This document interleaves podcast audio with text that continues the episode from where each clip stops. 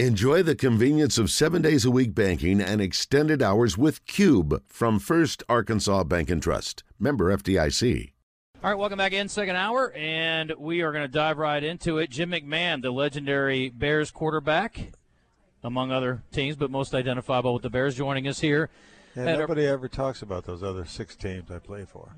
You got you got a ring in Green Bay though too, so we do need to talk about that at some point. A nice one too. How are you?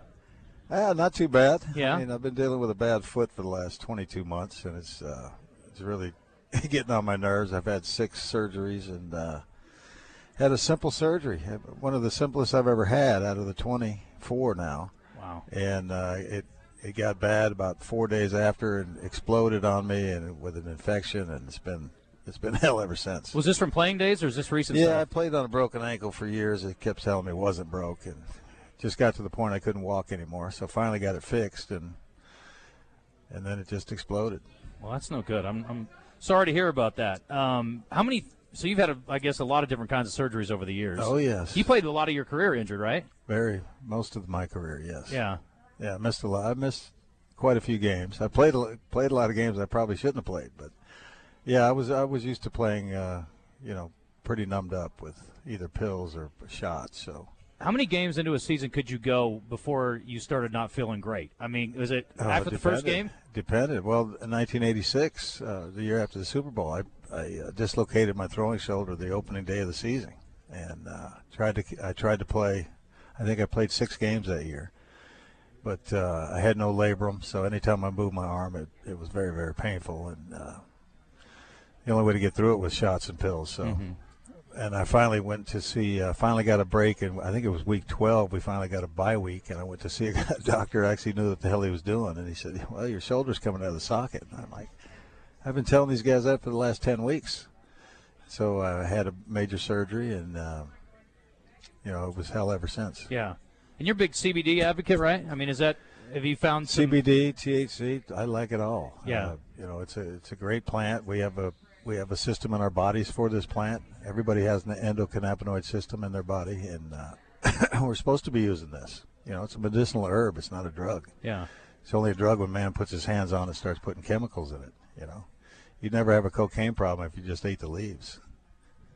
So the toughness from playing uh, quarterback it, it, was that the day and age you just played hurt these days you may see a guy sitting out with an injury or whatever but is it does it come from somebody in your family your dad or something where did that toughness come from Uh, well, probably my mom. I mean, my mom was pretty. She's still pretty tough. She's 87 years old, taking a lot of spills, and forgetting a lot of things, but she's still hanging in there. Um, yeah, I, I mean that's just the way it was. And plus, most of my contracts back then were incentive laden. So if you didn't play, you didn't get paid much. So, uh, you know, I had to play, and I wanted to play. You know, if I could walk out on the field, I was going to play. You're living in Arizona now? Yeah, yeah, I love the heat. I knew uh, I played there in '94 for the Cardinals, and I was there for six months. It rained one day, and I'm like, I'm going to live here when I retire, and that's what I did. I I, I didn't move out there, excuse me, till uh, 2010. I waited till my last uh, kid went to college, and then I had to get out of that cold weather. Yeah.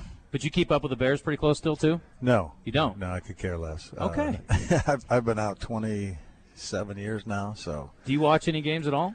I, I flicked on the TV last night when I got in town just to see what was going on, and, and the uh, Jet, I think it was the Jets, Yeah, Jets Yeah. in Kansas City. Jets, Kansas City, yeah. So I, that's what I like to do to see how my friends are doing. Uh, Andy Reid, the coach of Kansas City, he was my tackle back in college, so I've known him since the '70s. How about that? I like to keep in touch, see how he's doing. Ron Rivera is, is still with Washington. Uh, Leslie Frazier, another teammate of mine, is I think is still in Buffalo. So I try to check in and see how those guys are doing. But other than that, I, I can't sit and watch a game. How about the old teammates, especially like obviously the 85 Bears team is the most identifiable for most people. You keep up with, with teammates from that team? Yeah, unfortunately, uh, uh, Steve McMichael, one of our you know biggest, strongest guys ever play in this league, is, is really suffering with ALS. He's I don't know how much longer he has to live. He, he's literally about 150 pounds now, skin and bone, and it's just it's tough to tough to be uh, with him um, to see him like that. I mean, he's still you know he's still got his his mind is there, and he can communicate on a on a computer a little bit now. So, but it's just tough to see a guy like that in that condition. what do you do these days Uh, well, I've been very, very busy with our cannabis company. Uh, I started, well, I didn't start it. Uh, Kyle Turley, an ex-ball player as Oh. well, he started the company. Uh, called me and asked me to, to join him uh, with his mission, and uh, I said, "Hell yeah!" I've been trying to get in the business for many, many years, and a lot of shady, shady characters in this business, as as any other business as well. But uh, uh, you know, Kyle and I we we're trying to get the NFL to stop testing for the for marijuana. Uh, let these guys use something that actually will help them rather than just mask pain and and opioids have, have been proven to be addictive and, and kill people. So marijuana's never done either one of those. So uh, hopefully the NFL will smarten up and let these guys do what they can do to help themselves. You know all too well how hard this game is to play, especially for as long as you played it, and how hard it is on your body. There was a recent conversation, and there's probably been conversations go back to when you were playing and beyond about playing on grass versus turf. Uh, did you you have a strong opinion about that one way or the other? Well, grass is much better to play on. There's no doubt about that. Uh, I think they only went to turf because of television. you know, because you, get- you play some of those games where it's raining or it's snowing and you can't see anything. So I think that's why they did that. But yeah, playing on that turf is, is it was not fun at all, especially in the wintertime when it's uh, you know 30 below and that turf is as hard as that concrete outside. So uh, hopefully they'll get they'll get rid of all that stuff. Things have changed a lot about the way people operate in preparation for games. Uh, I, I saw you on a podcast recently talking about the days when you were at the Bears. About you guys went good on good. It was pretty. It was not you know walk through. It was not, Yeah, it was uh, not thudding. You guys were you guys were practicing and going good on good most of the time, right? It was four games a week, basically. Yeah, there was no buddy buddy periods. There was no, you know, uh, I'll take it easy on this play. No, there was none of that. Uh, Buddy Ryan and Mike Ditka pretty fought it pretty much every day for the four years that they they were together, and uh, that trickled down to the players. So, yeah, it was rough. I mean, we were. Uh, I think that's why we didn't win.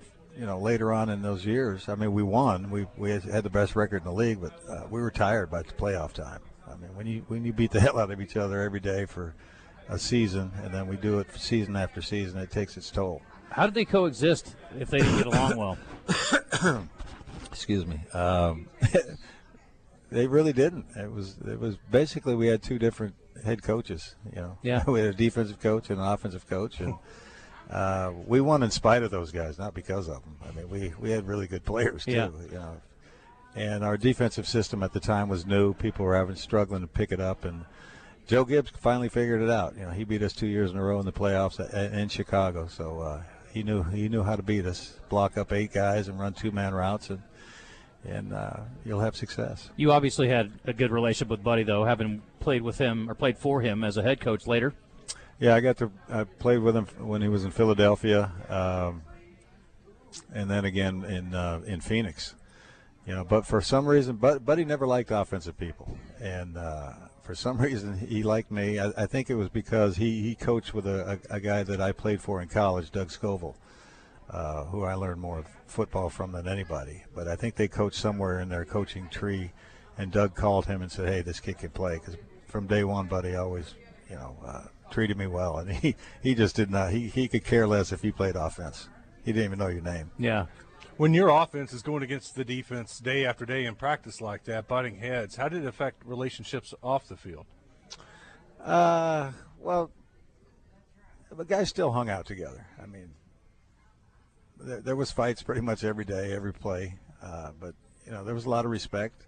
You know, Steve McMichael, he made our guys work. He made our guys better offensive line, and uh, you know, Ditka always said, "Hey, you don't learn anything unless you do it full speed." And so uh, I think that's a lot of these guys' problems now. They they get a little nick and they can't play, uh, especially in the preseason. Nobody even plays in the preseason anymore.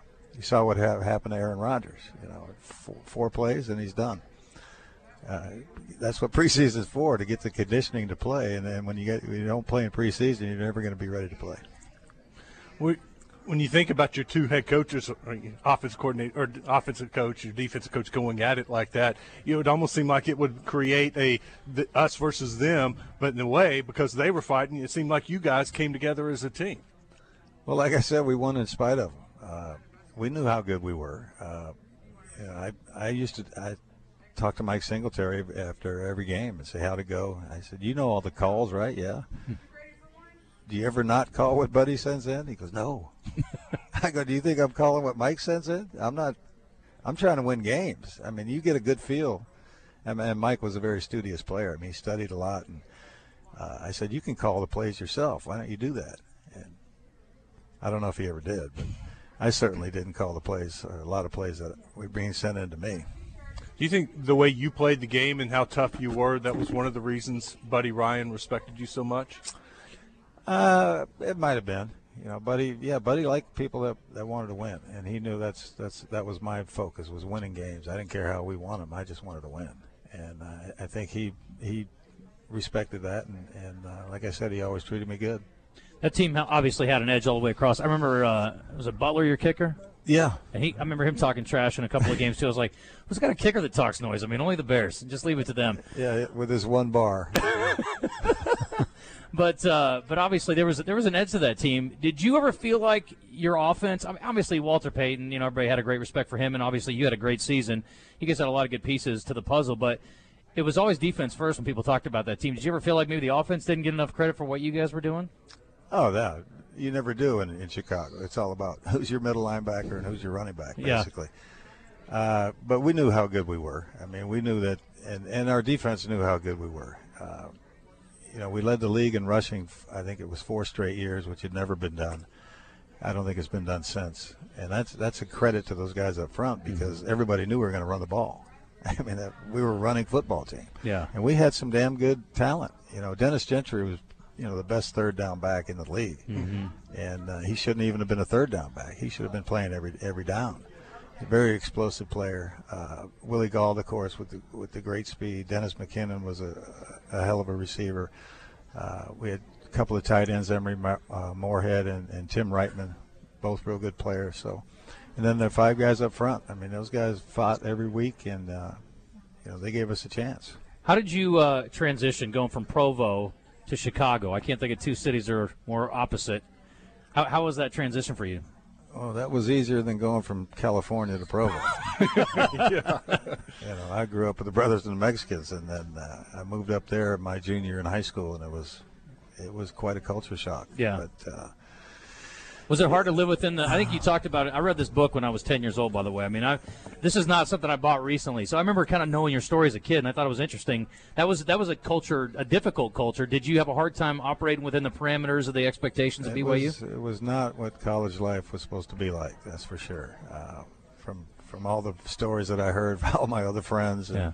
and from all the trips that I took before I ended up at BYU. Um, I wanted to go to Vegas. That was my that was my pick.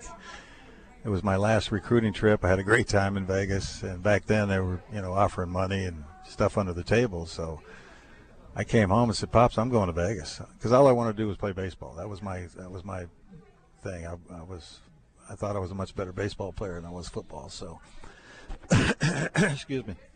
And the only two schools that said I could play both sports was Vegas or BYU, and so uh, any logical kid was going to choose choose Vegas, but my dad said no, it's not big enough school. You're not going to go there. So that's how I ended up at BYU. You guys did your own thing. You did your own thing individually. I mean, this is an '86 book. I mean, not many guys write a book, and you know, right after you guys win the Super Bowl, it's pretty quick. And then also, obviously, the, the shuffle. I mean, you guys did things kind of differently. Yeah, we well, we did the shuffle. That was there was still four or five games left in the season, and so. Uh, and then they taped that thing uh, the day after we lost our only game that year. So it was pretty, pretty brash, I guess, yeah. at the time. But uh, you know, we we knew we were good. I mean, hell. Was the administration or Ditka were they pissed about the shuffle, or were they okay? I really don't know. You know, when they when that came out or got introduced to us, it was Willie Gault and his friend. It was their idea, and uh, they came to us and said, "We're going to make a record." Right? There was no mention of a video at all.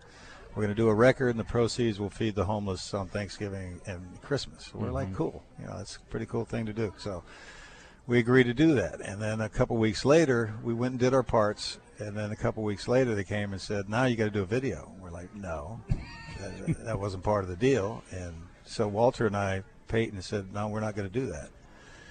And so they decided to film this thing the day after we lose. We lose to Miami on a Monday night mm-hmm. in Miami. So we get home about three or four in the morning.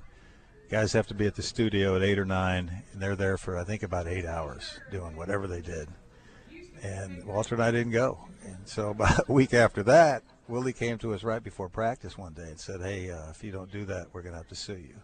so we got uh, Wow. we got threats from a teammate about getting sued. So what you see on that screen is two pissed off guys uh, doing their parts in the racquetball court at Halas Hall after practice one day. So Wow. I'll never look at that video the same. yeah, No. they, they green screened us, or you know whatever they did. Have the magic of television.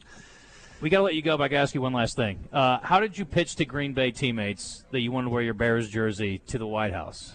Uh, I told all the guys. I explained to them because I was playing with guys. They said, "Oh, when you guys when I was in junior high," and so uh, I said, "Well, we never got to go because two days after we won, or a day after the space shuttle blew up, right? Right. So all the focus went there, which was, you know, the right thing to do. But I think they could have squeezed us in at some point, you know, because 11 years later we win with Green Bay, and we go before I even went with the Bears. So I explained to them all. Uh, I was just going to represent my team, and and uh, none of them had a problem with it. That's cool. Well, Fritz Shurmur, he was our defensive coordinator. He, was a little pissed off. I think it brought back bad memories because he was also the he was Green Bay or he was uh, the Rams defensive coordinator when we beat them to go to the Super Bowl. He Ah. was with Chicago, so Yeah. he was the only guy that really had a problem. Everybody else knew why I did it, and so Yeah. Makes sense. I didn't have a problem. That's good. Well, you, you, again, it's just perfect for you. I mean, you do things your own way, so that's good. We like that. Hey, thanks for being with us. I appreciate it. We're looking forward to hearing you in there. All right, guys. Get well See you soon. inside. All right. Thanks, Thank Jim. you.